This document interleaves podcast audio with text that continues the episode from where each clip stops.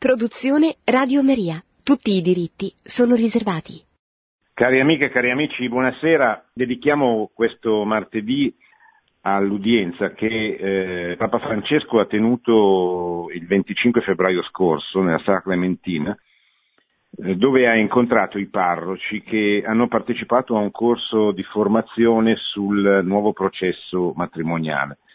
Il eh, tema eh, è quello del matrimonio e in particolare del sacramento del matrimonio. È molto importante che leggiamo tutto il testo come faremo, anche per superare le solite interpretazioni che la stampa ha dato in maniera molto selettiva di questo discorso, del quale ha evidenziato soltanto una parte, che poi vedremo, è la parte dove il Papa invita i parroci a stare molto vicini alle persone che convivono, che non hanno ancora scelto o, o non hanno intenzione di scegliere eh, di sposarsi, eh, proprio perché eh, ormai questa prassi, diciamo così, eh, discutibile e certamente eh, non conforme a come dovrebbe essere il matrimonio secondo la natura e secondo la fede, è però molto diffusa e quindi eh, queste persone abbisognano più di altre di qualcheduno che stia loro vicino, che mostri loro che esiste eh, un modo migliore di eh, realizzare una comunità d'amore come probabilmente pensano queste persone. Però questo è un aspetto, sono cinque righe di un discorso molto più complesso e molto più lungo, il cui eh, succo invece credo sia eh, la parte più importante, è un po' quella anche che titola il, l'osservatore romano nel presentare questa udienza, un vero catecumenato per prepararsi al matrimonio. Cioè il Papa sostanzialmente ci dice in questo discorso che per sposarsi bisogna andare in seminario. Cioè, così come per diventare sacerdoti è necessario un lungo iter eh, di preparazione eh, che dura sei anni in seminario con teologia, filosofia, l'anno di spiritualità, l'anno di diaconato in parrocchia, eccetera. Analogamente per sposarsi, per ricevere questo sacramento che è così importante eh, non solo per eh, le due persone che eh, convolano a nozze, il marito, la moglie e i figli che eventualmente verranno dalla loro unione, ma è importante, importantissimo per la società perché eh, il matrimonio è, è l'origine della famiglia e la famiglia è la cellula fondamentale della società. Eh, se eh, la famiglia si sgretola, si sgretola la società se la famiglia è unita, è forte e compatta, la società è forte e compatta. Quindi anche da un punto di vista sociale eh, il matrimonio non è una cosa eh, di, di, di poco conto, è una delle cose più importanti e più fondamentali.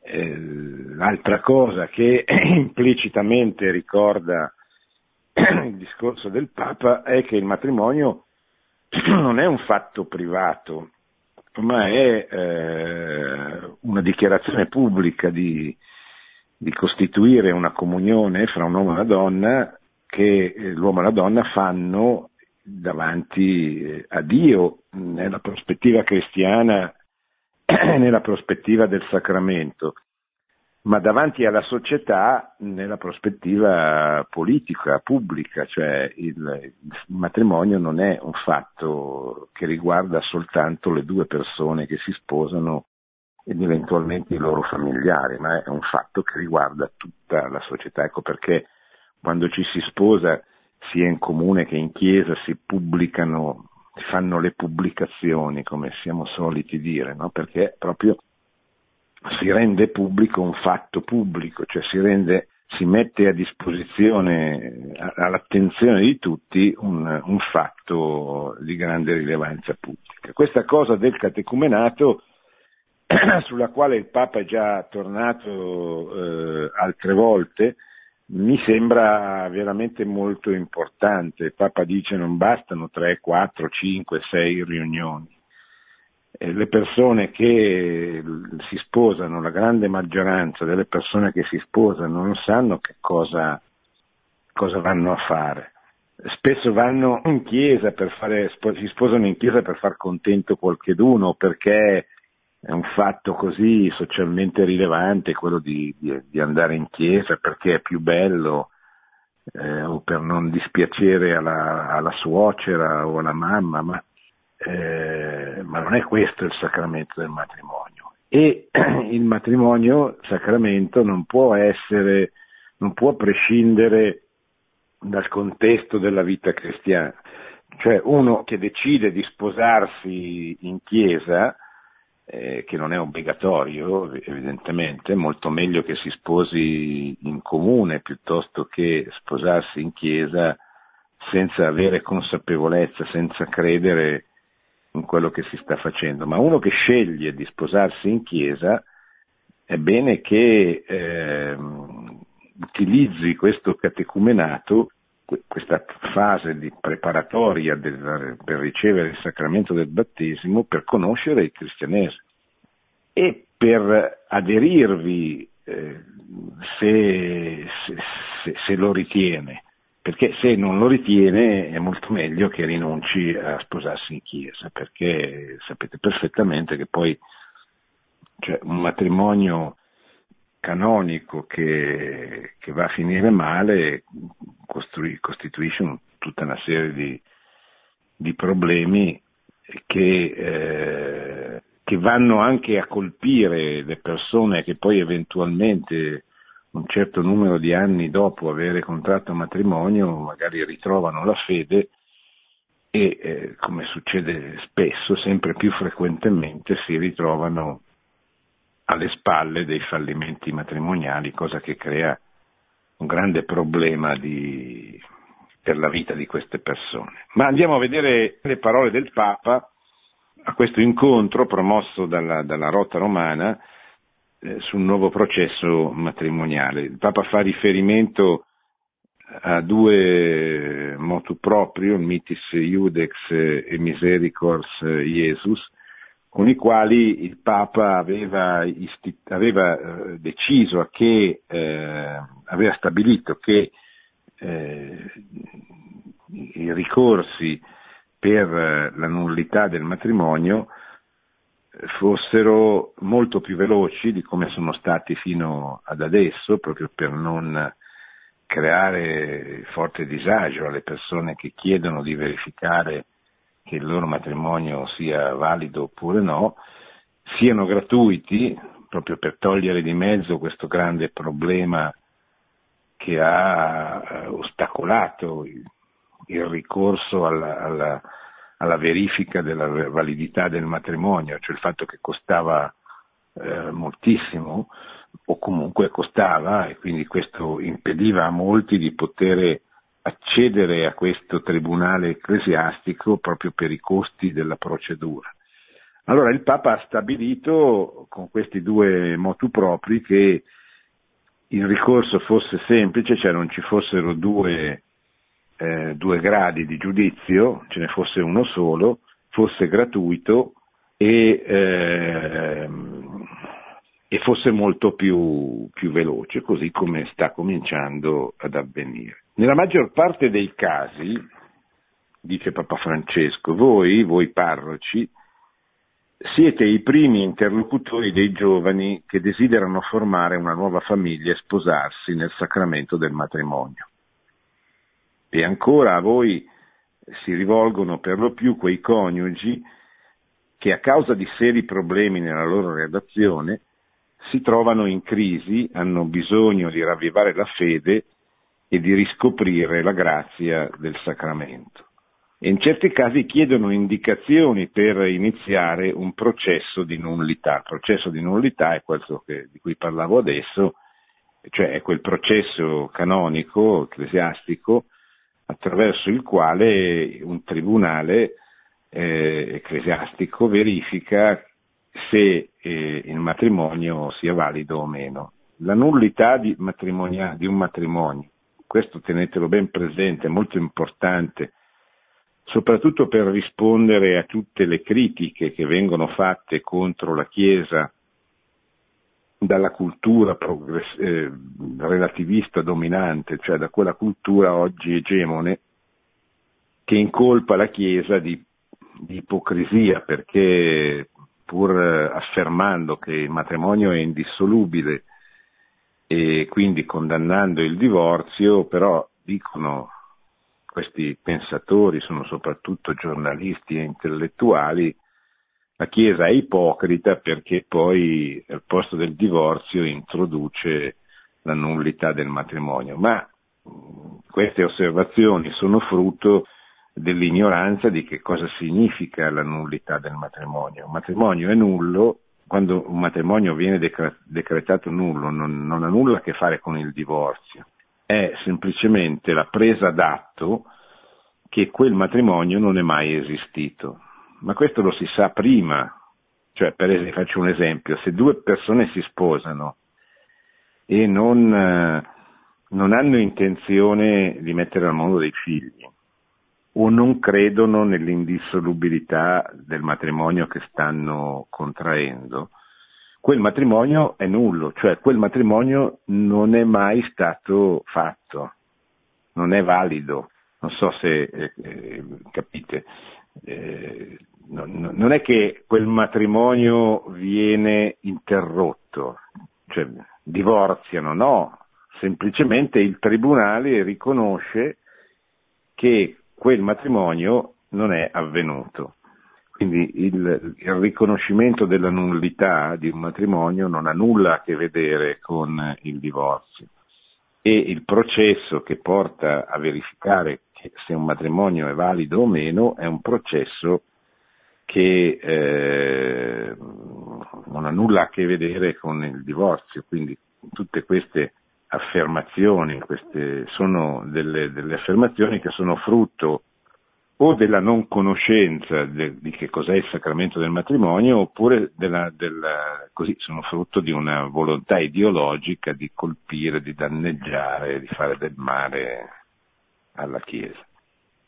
Nessuno meglio di voi, sempre rivolto ai parroci, conosce ed è a contatto con la realtà del tessuto sociale del territorio, sperimentando nella complessità variegata.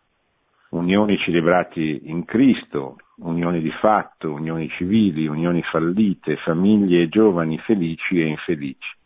Di ogni persona e di ogni situazione voi siete chiamati ad essere compagni di viaggio per testimoniare e sostenere.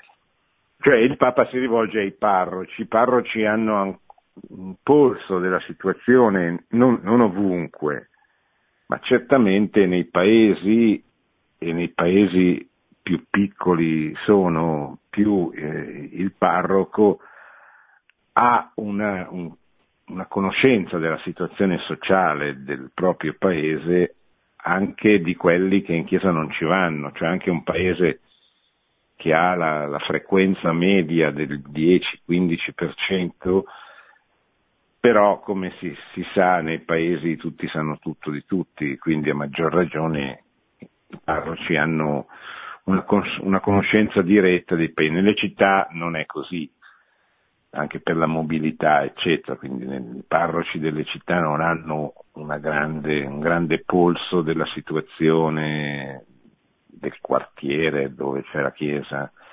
parrocchiale, ma nei paesi sen, senza, senz'altro e soprattutto poi in alcuni paesi dove la percentuale dei praticanti è più, è più alta.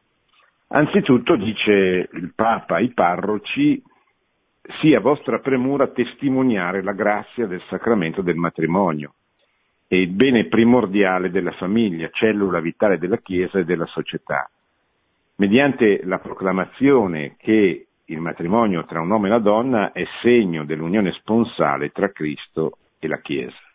Attenzione, queste parole sono molto importanti, oltre che molto, molto belle. Cioè il matrimonio cristiano è un sacramento.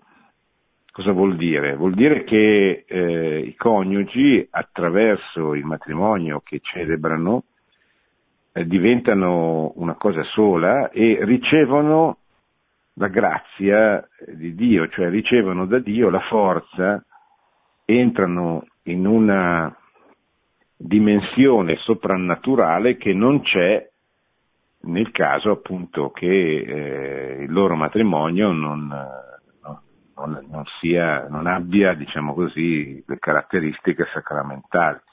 Cioè è vero che due persone possono sposarsi civilmente o per esempio se non sono cristiane eh, il matrimonio esiste in tutte le culture, tutte le religioni, è sempre esistito, esisteva prima di Cristo e quindi c'è, eh, come insegna la, la Chiesa, c'è un, un, sacramento naturale, nel senso che, per esempio, l'indissolubilità del matrimonio non è qualche cosa che riguarda che riguardi soltanto i cristiani, ma un, il matrimonio è indissolubile da un punto di vista naturale, proprio perché l'amore di un uomo e di una donna o è per sempre e quindi fonda una cellula stabile, una comunione stabile, oppure non è un amore vero, cioè non è un amore stabile, non è un amore importante, cioè se io dico io ti, ti voglio bene e sto con te finché mi fa comodo, finché mi piacerai, finché eh, troverò da un punto di vista sentimentale o sessuale o amicale il vantaggio di stare insieme a te, ma questo non è amore, cioè nel senso eh, questa eh, non è una comunità fondata su qualche cosa di duraturo. E questo a prescindere dal sacramento, cioè eh, l'indissolubilità, il per sempre di, di, un uomo e di una donna che decidono di eh, realizzare una comunione è indissolubile e non può essere sciolto da nessuna realtà umana, neanche dagli stessi contraenti, anche da un punto di vista naturale. Naturalmente in una società cristiana, dopo duemila anni di cristianesimo,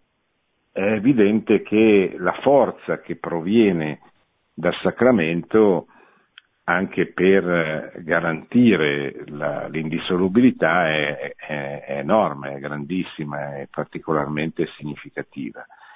E questo eh, è, è, molto importante che, che, lo ricordiamo, cioè il fatto che il matrimonio sia un sacramento significa che ci, ci conduce, cioè conduce le persone che contraggono un matrimonio sacramentale a vivere in una dimensione della, di grazia, cioè in una dimensione soprannaturale, di amicizia con Dio particolare, così come eh, quando noi riceviamo tutti gli altri, cioè, qualsiasi eh, degli altri sacramenti, eh, eh, veniamo introdotti in una dimensione soprannaturale della vita e dell'esistenza, che mi rendo conto che è qualcosa di di misterioso e di difficile da spiegare, ma il sacramento è proprio questo, cioè la vita di grazia è proprio questa, cioè l'elevazione della persona a uno stadio di vita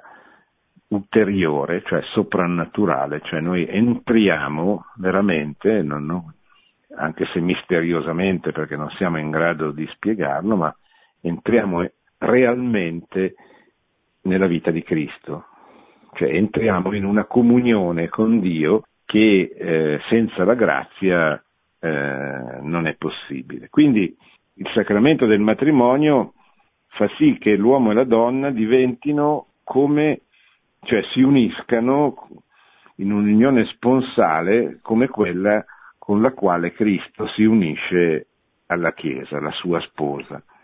Eh, tale testimonianza, dice il Papa rivolto ai parroci, voi dovete darla, dovete continuamente ricordarla. Faccio una piccolissima parentesi. Eh, spesso Papa Francesco è accusato di non eh, ricordare le verità fondamentali e importanti del cristianesimo. Questa o è una grande sciocchezza o è frutto anche questo, in questo caso dell'ignoranza, della non conoscenza dei suoi interventi, perché se c'è un pontefice che ripetutamente eh, ribadisce queste verità elementari ma fondamentali, elementari ma poco conosciute dagli stessi battezzati, come vedremo adesso, è proprio eh, Papa Francesco. Quindi eh, bisogna mettere le cose eh, a, a, posto, cioè eh, Papa ricorda e invita i parroci a non avere timore di ricordare la peculiarità, la specificità del matrimonio cristiano. Tale testimonianza la realizzate concretamente quando preparate i fidanzati al matrimonio, rendendoli consapevoli del significato profondo del passo che stanno per compiere e quando accompagnate con sollecitudini le giovani coppie, aiutandoli a vivere nelle luci e nelle ombre, nei momenti di gioia e, di quelli, e in quelli di fatica, la forza e la divina bellezza, la forza divina e la bellezza del loro matrimonio. Ma io mi domando, si chiede il Papa, quanti di questi giovani che vengono ai corsi prematrimoniali capiscano cosa significa matrimonio, il segno dell'unione di Cristo e della Chiesa. Questo è un punto delicatissimo, è il punto più importante di questo discorso, di questa udienza, come vi dicevo prima, perché il Papa lo ribadisce, lo ribadirà ancora più avanti, dice il sacramento del matrimonio necessita di un catecumenato. Catecumenato cosa vuol dire? I catecumeni erano quelle persone che ricevevano il sacramento del battesimo all'inizio della storia della Chiesa dopo un lungo percorso e da adulti. Allora non venivano battezzati i bambini, ma venivano battezzati gli adulti come è normale che fosse in una società pagana man mano che eh, le persone si, si convertivano, ricevevano il battesimo, ma il battesimo che ricevevano non era un battesimo che veniva dato loro così, veniva dato dopo un, percor- un lungo percorso di catecumenato che durava qualche anno, durante il quale veniva spiegato loro chi è Gesù Cristo, che cosa sono i sacramenti, quali sono, specificamente in che cosa consiste il sacramento del battesimo e veniva spiegato un po' quello che, che oggi troviamo raccolto nel catechismo della Chiesa Cattolica, cioè tutta quella che è la dottrina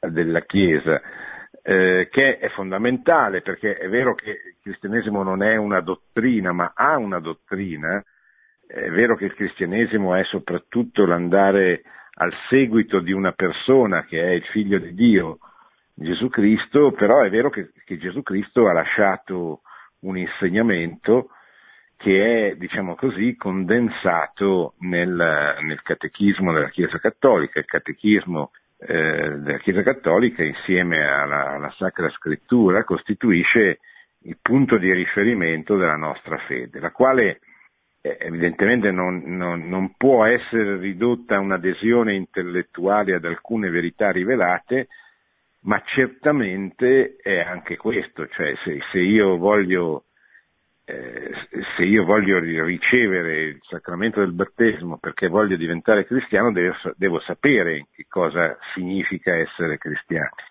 che cosa comporta l'andare dietro a Gesù Cristo, che cosa comporta il sacramento del battesimo, in che cosa consiste. C'è effettivamente oggi nel clima molto sentimentale e relativistico della cultura che domina il mondo occidentale c'è anche eh, da parte di molti cristiani una sottovalutazione eh, della, dell'aspetto dottrinale, dei contenuti dottrinali de, de, de, del cristianesimo, che certamente non sono la cosa che dobbiamo usare per avvicinare le persone in prima battuta.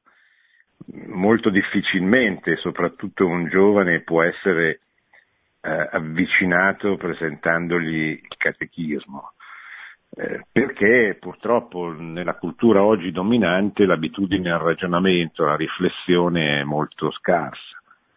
E quindi l'annuncio di Gesù Cristo oggi è più facile che passi attraverso altre modalità, per esempio la bellezza, la via pulcritudinis, cioè la via della bellezza, eh, soprattutto la testimonianza di una vita felice, serena, piena di gioia. Il Papa insiste tantissimo come, come faceva Benedetto XVI, come mostrava Giovanni Paolo II su, sulla gioia del cristiano. Il cristiano non può pensare di convincere qualcheduno eh, se non attraverso la testimonianza gioiosa che deriva dal, dal vivere la fede, che è una, una testimonianza eh, ricca di gioia non perché non ci siano le croci, le difficoltà, i problemi, eccetera, ma perché anche nella croce, anche nel dolore, anche nella sofferenza c'è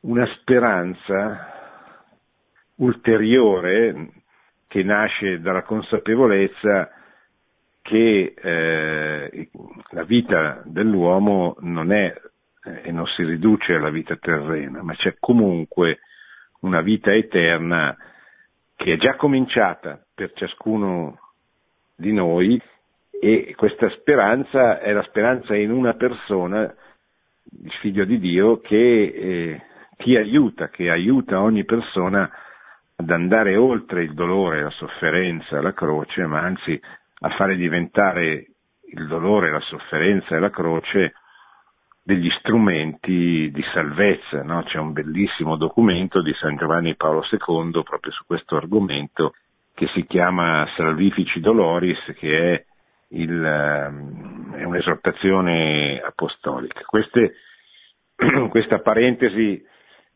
molto importante, soprattutto oggi alla luce di quello che è successo in, eh, in Svizzera con il suicidio assist- assistito eh, di quella povera anima che ha deciso di compiere questo gesto eh, proprio perché eh, purtroppo eh, non è stata raggiunta, diciamo così, da questa speranza che dà, è capace di dare un significato, un valore enorme, tra l'altro, al dolore e alla sofferenza, che rimangono, non è che, che, che scompaiano, ma che acquisiscono un significato. E il significato del dolore è, il modo migliore per, per sopportarlo, per, per, per, farsene una ragione, per trovare anche la forza e la capacità di, eh, così, di sopportare, di superare il momento del dolore. Proprio domenica sera abbiamo fatto questa eh, tavola rotonda con la professoressa Maria Luisa Di Pietro e con il magistrato Domenico Airoma dove abbiamo esaminato quella legge in discussione in Parlamento, che andrà in discussione in Parlamento credo dal 6 marzo, che appunto con la, le dichiarazioni anticipate di trattamento, che poi sono, sono disposizioni anticipate di trattamento, di fatto introduce senza nominarla l'eutanasia nel nostro paese, cioè ci fa di, ci farebbe assomigliare un po' di più a quei paesi che hanno legalizzato eh, se non le, direttamente l'eutanasia, certamente come è avvenuto eh, a Zurigo la, ieri hanno legalizzato il suicidio, l'assistenza la cooperazione con colui che si vuole suicidare. Chiudo la parentesi, ma però è importante che la teniamo presente, cioè, cioè la gioia è uno strumento di apostolato straordinariamente importante, la gioia proviene dalla fede e soprattutto eh, proviene dalla speranza, dalla virtù teologale della speranza. La gioia è un elemento fondamentale del, della testimonianza eh, cristiana e la gioia è la, la, la, cosa che più direttamente dobbiamo mettere in campo come testimonianza per eh, convincere, per favorire la riflessione, quindi la conversione delle persone che incontriamo. Ma successivamente c'è una parte invece proprio catechistica, catechetica, cioè è chiaro che queste sono le modalità principali, anche se poi le vie del Signore sono infinite, ma sono le modalità principali che ci permettono di entrare in contatto, di presentare la fede agli altri, ma poi quando questo, diciamo, questo incontro con, con la persona di Cristo fosse avvenuto, è necessario che si vada anche a conoscere che cosa Cristo ci chiede, eccetera. Allora il Papa, io mi domando, ma questi giovani, quanti di questi giovani credono, sanno, dicono di sì, ma capiscono, hanno fede in questo? Sono convinto, e qui fa quell'affermazione che sarebbe la più importante a mio avviso, almeno del, del, del, discor- del suo discorso, sono convinto che ci voglia un vero catecumenato per il sacramento del matrimonio e non fare la preparazione con due o tre riunioni e poi andare avanti. Tenete presente che il catecumenato di una persona adulta che si converte dal cristianesimo provenendo da un'altra religione dura tre anni minimo. E quindi, insomma, è chiaro che poi magari per uno che dal, che non proviene dall'altra religione, ma che ha ricevuto magari in famiglia da bambino qualche idea, anche se vaga, di che cos'è il cristianesimo, forse.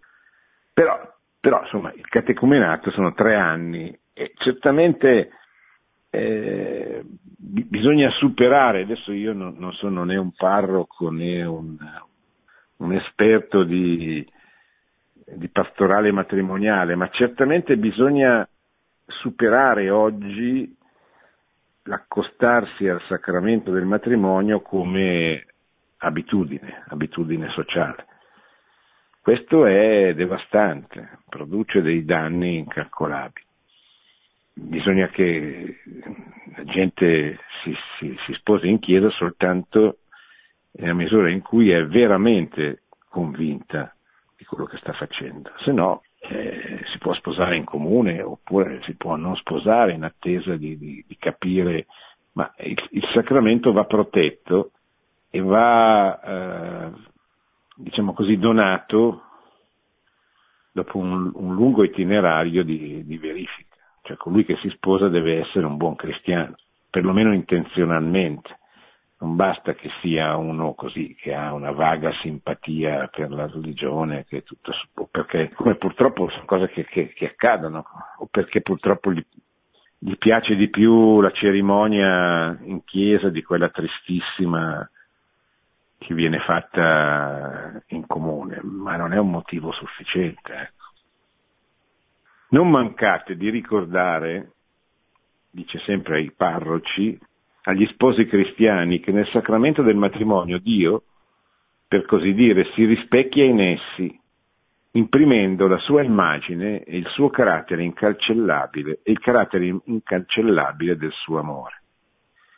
Il matrimonio infatti è icona di Dio, creata per noi da Lui, che è comunione perfetta delle tre persone, del Padre, del Figlio e dello Spirito Santo. Cioè Dio, il Dio cristiano non è eh, il Dio islamico, il Dio dei filosofi, cioè non è il motore immobile totalmente altro. Dio è una persona, una persona in tre persone, uno e trino.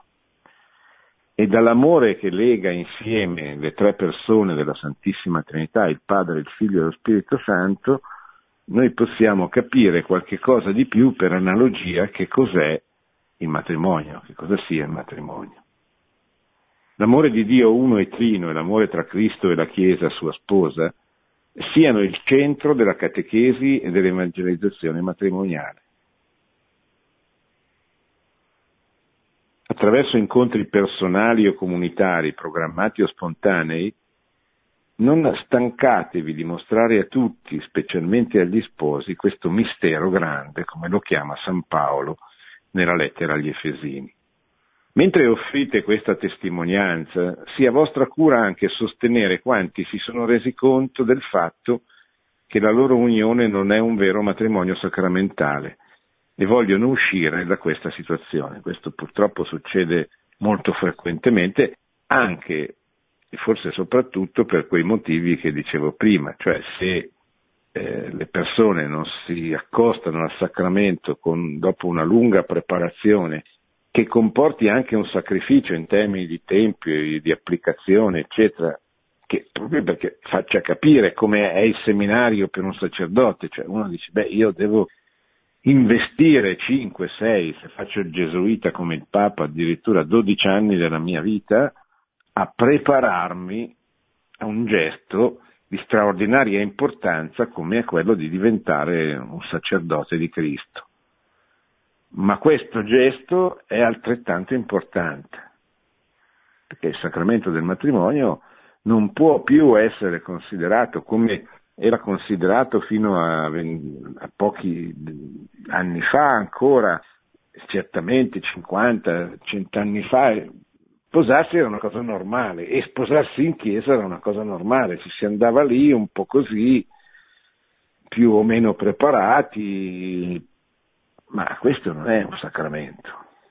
Cioè, questo, eh, questo oggi che la società non è più cristiana, che la cultura egemone non è più cristiana, eh, questo non tiene, un, un approccio così al, al, al matrimonio non, non regge. E infatti succede che poi una grande maggioranza delle coppie si, si separano, eh, si separano poche, poco tempo dopo essersi sposate. Allora il matrimonio deve avvenire, deve avvenire dopo un lungo catecumenato che faccia sì, faccia capire alle due persone che si vogliono sposare che, se, che, il loro impegno deve essere per sempre e che quindi se dedicano tre anni della loro vita a pensare a questo gesto che stanno facendo, che è il gesto più importante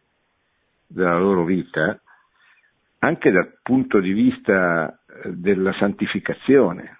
Cioè è chiaro che per due persone che decidono di sposarsi la loro santità e la loro salvezza passa in gran parte attraverso il loro matrimonio, su questo non ci sono dubbi. Perché se così non fosse vorrebbe dire che c'è qualcosa che non funziona dentro nel, nel loro matrimonio. E allora questo significa che, che possono impegnare qualche anno della loro vita per prepararsi bene a questo gesto, per evitare che diventi un problema. Al tempo stesso fatevi prossimi, dice, ah, poi li invita questi, dice, state vicini a chi si rende conto che il matrimonio non c'era. In questa dedicata e necessaria opera fate in modo che i vostri fedeli vi riconoscano non tanto come esperti di atti burocratici o di norme giuridiche, ma come fratelli che si pongono in un atteggiamento di ascolto e di comprensione. Beh, questo non c'è bisogno che lo dica io a dei parroci, però lo dico a tutti. Cioè, quando una persona si trova in queste situazioni, il suo matrimonio è entrato in crisi, cioè non, non è che possiate, possiamo aiutarli dicendo loro quali atti burocratici possono compiere per avviare un processo di riconoscimento della nullità, eccetera dobbiamo ascoltarli, dobbiamo star loro vicini, dobbiamo aiutarli a ragionare, a riflettere, perdonarsi, a ritornare sulle loro decisioni. Ma questo presuppone una vicinanza, presuppone che dedichiamo loro del tempo. E guardate bene che dedicare del tempo delle persone che soffrono è una delle più grandi opere di misericordia spirituale che esistono, consigliare i dubbiosi, stare vicino ai sofferenti. La sofferenza non è soltanto la sofferenza fisica, ma anche questa è certamente una forma di sofferenza. Al tempo stesso fatevi prossimi con lo stile proprio del Vangelo nell'incontro, nell'accoglienza di quei giovani che preferiscono convivere senza sposarsi. Oggi purtroppo, come dicevo prima, le convivenze sono in grande aumento e certamente questo è un segno del, del processo di scristianizzazione del nostro paese, della nostra civiltà occidentale, Però attenzione, non dobbiamo spingere le persone che convivono a sposarsi, dobbiamo spingerle a convertirsi affinché poi si possano sposare, perché se no non abbiamo capito nulla, cioè eh, rischiamo di creare dei matrimoni che poi falliscono e creano tutta una serie di problemi. Allora le persone che convivono dobbiamo avvicinarle. Questa è la nuova evangelizzazione, avvicinare le persone che sono lontane. E sono lontane in tanti modi. Certamente se hanno scelto di convivere senza sposarsi in chiesa significa che non hanno una dimestichezza, non credono, eccetera, ma spesso non hanno anche mai trovato nessuno che testimoniasse loro, che parlasse con loro, che dicesse a loro la bellezza, per esempio, del sacramento del matrimonio. Allora il Papa dice stategli vicino. Essi, sul piano spirituale e morale, sono tra i poveri e i piccoli, verso i quali la Chiesa, sulle orme del suo Maestro e Signore, vuole essere madre, che non abbandona ma che si avvicina e si prende cura. Queste sono le periferie, questi sono gli ultimi di cui non dobbiamo riempirci la bocca. Gli ultimi sono le persone che sono lontane da Cristo, le persone che, anche se non lo sanno, soffrono. E certamente non dobbiamo disprezzare le sofferenze materiali, eh, ne vediamo di tutti i giorni, ma non sono le uniche che danno sofferenza. Anche queste persone sono amate dal cuore di Cristo. Abbiate verso di loro uno sguardo di tenerezza e di compassione. Questa cura degli ultimi, proprio perché emana dal Vangelo, è parte essenziale della vostra opera di promozione e difesa del sacramento del matrimonio. Promozione e difesa del sacramento del matrimonio. La parrocchia è infatti il luogo per antonomasia della salus animarum, la salvezza delle anime. Così insegnava il beato Paolo VI. La parrocchia è la presenza di Cristo nella pienezza della sua funzione salvatrice. È la casa del Vangelo, la casa della verità, la scuola di nostro Signore. Cari fratelli, recentemente parlando alla Rota Romana ho raccomandato di attuare un vero catecumenato dei, dei futuri nubenti, che includa tutte le tappe del cammino sacramentale i tempi della preparazione al matrimonio, della sua celebrazione e degli anni immediatamente successivi. Il Papa dice non possiamo portare la gente a sposarsi e poi abbandonarla. Soprattutto negli anni successivi al matrimonio, le coppie entrano facilmente in crisi perché si stanno assestando, si stanno abituando e dobbiamo stare loro vicino, dobbiamo organizzare il modo, trovare le modalità affinché le coppie sposate eh, stiano vicine. Certo, poi bisogna che siano loro a volerlo, a desiderarlo, però da parte nostra, e in modo particolare da parte dei parroci, bisogna trovare il modo che, eh, se vogliono, queste persone abbiano dei, dei punti di riferimento a voi parroci, indispensabili collaboratori dei vescovi, è principalmente affidato tale catecumenato. Ci vuole anche una, una forza, una, una forte simpa, eh, fantasia pastorale per inventarsi delle modalità attraverso cui realizzare questo che il Papa ci sta chiedendo. Vi incoraggio ad attuarlo, cioè ad attuare il catecumenato, nonostante le difficoltà che potrete incontrare. E credo che la difficoltà più grande sia pensare o vivere il matrimonio come un fatto sociale, cioè come appunto una cosa che fanno tutti, che, che bisogna fare così.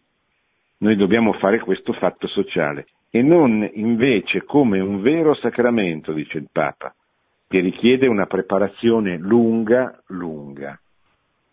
Vi ringrazio per il vostro impegno a favore dell'annuncio del Vangelo della famiglia lo Spirito Santo vi aiuti ad essere ministri di pace e di consolazione in mezzo al santo popolo fedele di Dio, specialmente alle persone più fragili e bisognose della vostra sollecitudine pastorale. Ecco, io concludo così questa udienza sul matrimonio molto bella, adesso vedremo se ci sono delle cose da approfondire, sono qua, mi farete delle domande.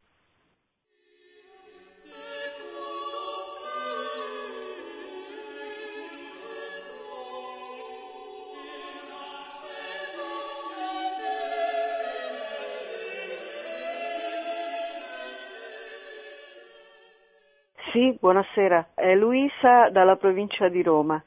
Sì, buonasera Luisa. Ecco, io volevo chiedere se il Papa o comunque eh, i parroci eh, abbiano risposte o abbiano dato risposte alle coppie miste, cioè le coppie che vogliono sposarsi, ma mentre uno dei due crede, eh, cattolico, e l'altro no, oppure di religioni diverse mentre uno è cattolico.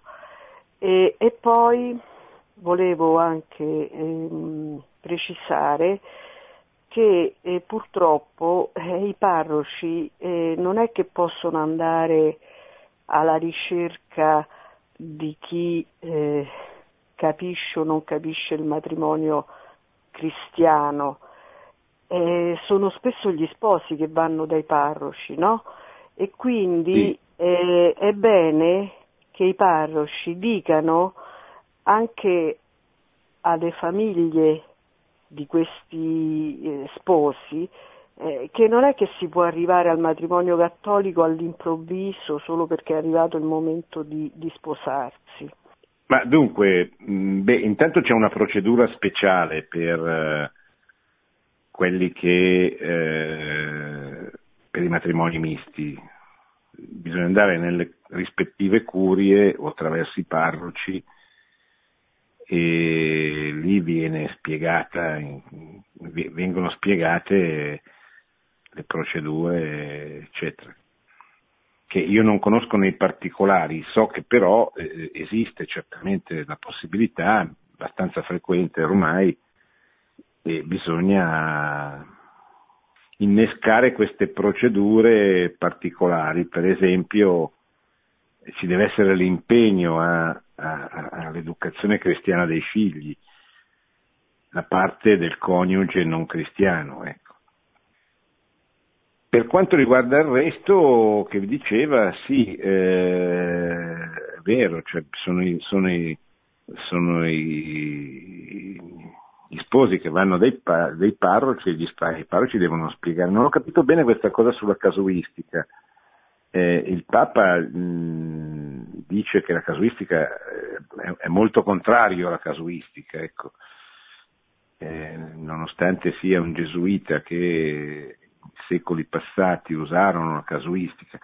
La casuistica adesso non bisogna fare bisogna essere molto equilibrati, cioè la casuistica può servire, cioè nel senso fare tanti casi, eh, cioè, cioè raccontare e spiegare di, casi diversi, situazioni diverse, può aiutare a capire meglio i, i problemi, perché poi i, i, casi anche inerenti al matrimonio sono molto personali, sono molto diversi eh, gli uni dagli altri, eccetera. Quindi un po' di casuistica non fa male. Quando è sbagliata la casuistica? Quando eh, si perde di vista l'essenziale, si perde di vista la meta, il punto centrale, il punto di riferimento, allora qui non va bene, ecco. Pronto? Pronto, buonasera. Maria Eugenia da Napoli. Io ho ascoltato la sì. sua mm, conversazione soltanto alla fine e mm, vorrei cortesemente mm, sottolineare che il matrimonio quando si dice non deve essere un aspetto sociale ma deve essere giustamente importante, il sacramento è importantissimo, ma altrettanto importante è l'aspetto sociale, perché la società è specchio di ciò che diciamo, ma la società aiuta anche altri. Se noi portiamo avanti soltanto ah, le coppie di fatto, stiamo vicini alle coppie di fatto, giustamente, però poi diciamo che nell'aspetto sociale allora è quella, l'immagine della socialità è quella del, del, dei ragazzi che non vanno al matrimonio. Quindi è un risvolto importantissimo l'aspetto sociale certo. del matrimonio, naturalmente come conseguenza del, del sacramento. Certo, certo, certo. No, il problema è che eh, la vicinanza alle coppie di fatto deriva dal fatto che eh, sono in aumento e quindi se noi vogliamo anche mostrare loro la bellezza del sacramento dobbiamo avvicinarli, dobbiamo parlare loro, eccetera. Ma, ma sicuramente quello che lei dice è molto vero anche per chi si sposa in chiesa, perché io vedo che molti di, di, quelli che si sposano in chiesa, anche avendo una buona preparazione cristiana, raramente hanno la consapevolezza che il matrimonio è un fatto pubblico, cioè considerano il matrimonio un fatto privato eh, che riguarda loro due, al massimo le, le, loro famiglie, che riguarderà i figli che verranno, eccetera. E quello che bisogna invece far capire è che la famiglia è la cellula fondamentale della società, è un fatto pubblico, è il fatto, import- è il fatto pubblico più importante, più decisivo per il futuro della società e quindi come tale va affrontato, cioè non, non si può concepire il matrimonio come eh, l'innamoramento, certo che ci vuole l'innamoramento, certo ci vuole l'attrazione reciproca fra le persone, perché se no eh, si, si, si, comincia male, eccetera. Ma tutto questo, eh, tutto questo, tutti questi sono elementi che devono condurre la coppia a, a, a riflettere e a decidere consapevolmente sul fatto che stanno dando vita a un pezzo della società e che il loro gesto è un gesto pubblico, un gesto civico, politico, non so come, come dirlo. Ecco. Pronto? Pronto, buonasera professore. Allora dove chiama? Io, io sono Chiesa Cafesta. Io eh, sono stata catechista per 40 anni.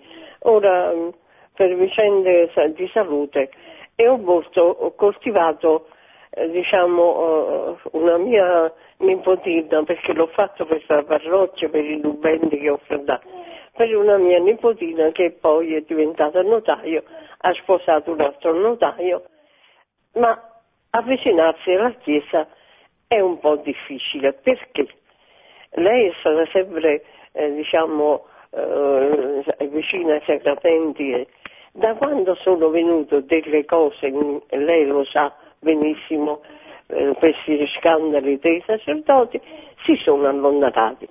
Io vorrei, volevo un consiglio da lei, professore, per sì. poter convincere questi due eh, sposi, diciamo, marito e moglie, a non avere questa remora per tutto quello che succede nella Chiesa, qualche scandalo, ma avere la possibilità di convincimento presso di loro.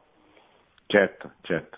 Ma vedi signora, io che cosa gli direi? La prima cosa che gli direi è che eh, nella Chiesa ci sono degli scandali come in tutte le società, non è che la Chiesa sia immune eh, da, dagli scandali, eh, non lo è mai stata e mai lo sarà. La Chiesa ha la testa in cielo che è Gesù Cristo, ma i piedi per terra che siamo noi e noi siamo dei peccatori, quindi non è che ci dobbiamo scandalizzare se eh, sbagliamo, commettiamo dei peccati, eccetera.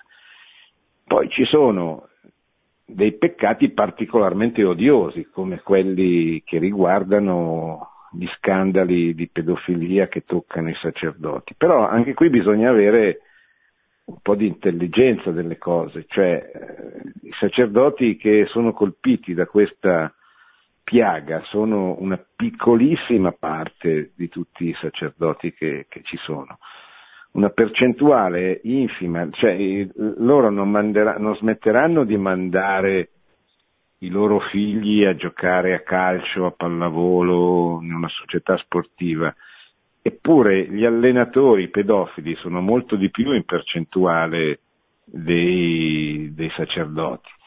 E quindi bisogna stare attenti quando si va nelle parrocchie, come si, quando si va nelle palestre, quando si va nelle squadre, che eh, i, i, i, genitori non devono abbandonare i loro figli senza preoccuparsi di conoscere chi li educherà, eccetera, ma devono stare attenti, devono verificare, devono controllare, eccetera.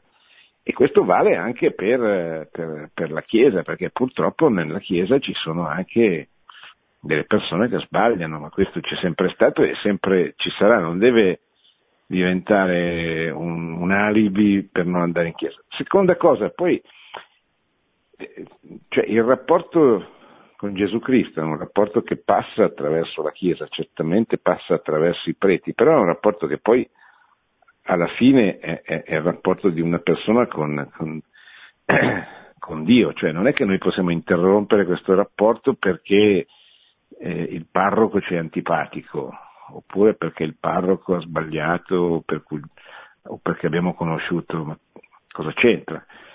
Cioè, è, un, è, un, prete che ha sbagliato, così come io non, non, non è che smetto di andare a comprare il pane perché ho trovato un panettiere che è un po' strano.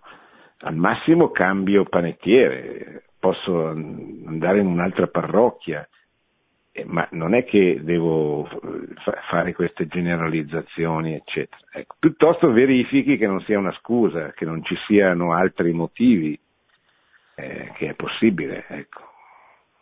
Pronto? Pronto, buonasera e complimenti io condivido, è stupenda, stupenda la sua relazione su questo problema importantissimo che la Chiesa deve affrontare. Da dove chiama lei? Scusi. Io chiamo da Verona. Bene, la ringrazio. Eh, io vorrei evidenziare un aspetto della sua relazione bellissima e che ha tante cose giustissime.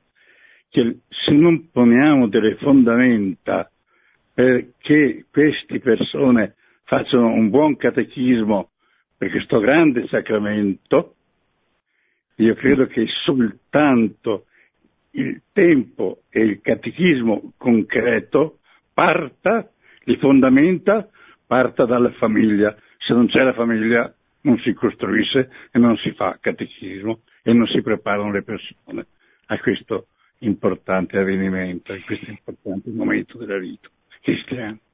Mi sono spiegato? Sì, sì, no, condivido. L'unico, l'unico problema è che oggi eh, le famiglie sono molto fragili e quindi noi dobbiamo tenere presente questa fragilità, cioè noi incontriamo molti giovani che magari vanno a catechismo, ricevono i sacramenti nelle chiese, ma dietro non hanno una famiglia, cioè non hanno una vera famiglia.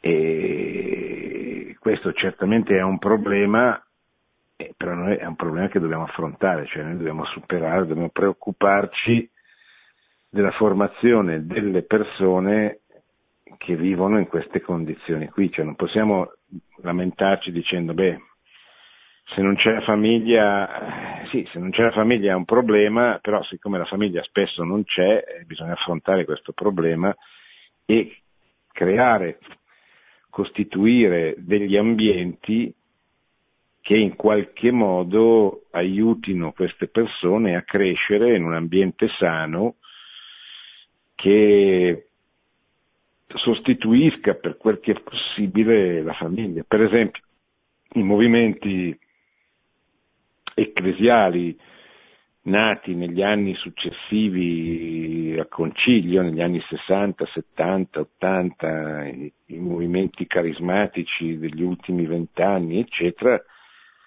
sono stati provvidenziali proprio perché hanno offerto nei vari ambienti, la scuola, l'università, i posti di lavoro, eccetera, eh, de- degli ambienti dove in qualche modo la fede veniva vissuta e hanno permesso a molti giovani che non avevano fatto esperienza della fede in famiglia di poter incontrare la fede in questi, in questi ambienti. Ecco. E questo è molto importante, cioè ancora oggi, anzi oggi è ancora più importante di allora, perché oggi la famiglia è ancora meno presente, è ancora più fragile, è ancora meno forte, poi pensate con tutto quello che sta succedendo con eh, le unioni civili, con le unioni matrimonio omosessuale, eccetera, siamo destinati ad andare incontro a un periodo storico in cui le famiglie cristiane, come, come Dio comanda, come ce le abbiamo sempre immaginate, saranno sempre di più una minoranza. E quindi noi dovremo, dobbiamo preoccuparci dell'evangelizzazione di queste persone, che, di questi bambini, questi giovani che crescono in, in non famiglie. Da questo punto di vista, l'esempio del Papa è molto importante, cioè questo eh, richiamo ad andare alla Chiesa in uscita, alla Chiesa che deve andare nelle periferie. Le periferie sono i luoghi dove non c'è la fede. Ci può anche essere una periferia disagiata dal punto di vista economico, anzi ci sono soprattutto nelle grandi città dell'America Latina, eh, dell'Asia, dell'Africa, sicuramente ci sono situazioni umanamente, economicamente devastanti, ma soprattutto le periferie sono i luoghi dove non c'è la fede, dove non c'è la famiglia, dove...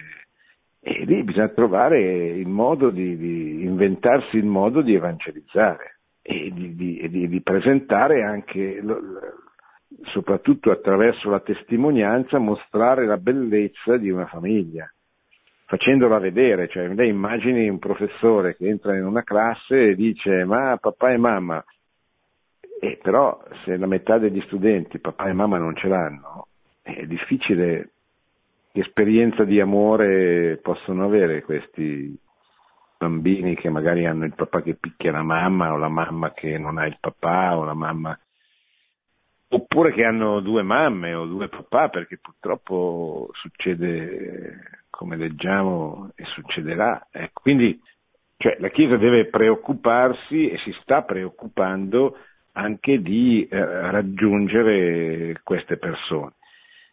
Non basta fare l'ospedale da campo, cioè mentre si tenta di raggiungere questo tipo di persone bisogna continuamente ribadire la, la, la, la, bellezza e la verità eh, sul matrimonio, che evidentemente rimane quello che è, anche se viviamo in un contesto sociale e culturale che, che, che lo nega, che lo mette in discussione. Pronto? Pronto? Buonasera, Buonasera sono Maria dalla provincia di Agrigento. Sì, mi dica Maria. Eh, senta, ehm, io la ringrazio per tutto quello che mm, ha detto, condivido perfettamente e mi trovo anche a dover sostenere, ecco, eh, a catechizzare mm, persone che si, si, preparano al matrimonio. Però ho un dubbio perché ho assistito a un matrimonio civile e, ehm, c'è stata una persona eh, consacrata facendo parte di un istituto secolare che mh, mm, ha fatto da testimone a, mm, a, in questo matrimonio in cui c'era un divorziato e lei insomma mh, mm, non sposata, era, non aveva altri matrimoni precedenti. Dico, si può fare da testimone un matrimonio civile ma guardi, adesso lì bisogna vedere caso per caso, direi di no. Eh, poi può darsi che possa essere stato un caso in cui è utile per stare vicino a certe persone. Tenga presente che eh, per la Chiesa non, è, non, non avviene nulla perché il matrimonio civile di una persona che, che è divorziata non, non, ha nessuna rilevanza. Comunque direi di no, ecco, dal punto di vista del codice di diritto canonico, però bisognerebbe andare a, a verificare. Ecco. Certamente però quello che dobbiamo imparare a fare è stare vicino a queste persone, cioè non considerarle come delle persone lontane, da guardare di traverso, dobbiamo considerarle come gli ultimi, come delle persone particolarmente bisognose di qualcuno che stia loro vicino per ricordare loro qual è il vero matrimonio, che Gesù Cristo vuole bene anche a loro, che non le ha abbandonate e che possono sempre ritrovare o trovare la strada per convertirsi e per, per, andare a Dio, ecco, cioè non possiamo considerarli degli scomunicati, delle persone da tenere lontane, da isolare, eccetera. Questo poteva avere un senso 50 anni fa, 100 anni fa, quando c'era un tessuto sociale eh, cristiano dove, eh, diciamo così, questa, la scelta del, del divorzio, a parte che non c'era, ma della convivenza era una scelta quasi provocatoria, ma oggi purtroppo viviamo in una società da rievangelizzare e dobbiamo prendere atto che la società è così, non per accettarla, ma per cambiarla. Però eh, per poterla cambiare eh, prima dobbiamo capire, dobbiamo parlare con le persone che fanno parte di questa società qui, ecco, se no non, partirà mai la nuova evangelizzazione. Se noi siamo capaci soltanto di, di rancore, di, di, giudizio, di dare giudizi su queste persone, eh, questo le allontana invece che, che avvicinarle. Invece dobbiamo mostrare loro l'amore di Dio come, come fece Gesù con, con l'adultera, che gli, certo poi bisogna dirgli non peccare più, però prima eh, non bisogna giudicarla, prima bisogna mostrarle l'amore di Dio, ecco. Pronto? Buonasera professore, sono Marisa di Torino. Eh, io conosco due eh, sfidanzati che hanno deciso di sposarsi a dicembre. Sono andati nella parrocchia di lei e il parroco ha detto non potete più fare gli incontri qui perché li abbiamo già iniziati e quindi ormai siete fuori, però avete la possibilità di fare il weekend di incontro matrimoniale che sostituisce tutti gli incontri. Ecco, allora io volevo dire, questo incontro matrimoniale è un movimento molto molto valido.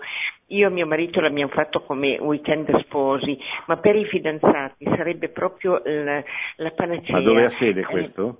tutte le città d'Italia. Mm. Incontro matrimoniale abbiamo i coniugi Tenna che parlano a Radio Maria il secondo giovedì di ogni mese. Quindi sì. eh, possono sintonizzarsi su incontro matrimoniale ehm, www.incontromatrimoniale.org e avranno tutte le indicazioni per fidanzati e per sposi. Benissimo, grazie e buona settimana a tutti perché ormai è mezzanotte, quindi Stiamo per chiudere, eh, ricordo che abbiamo parlato dell'udienza del Papa ai parroci del 25 febbraio sul tema del matrimonio. Buonanotte e buona giornata a tutti. Produzione Radio Maria. Tutti i diritti sono riservati.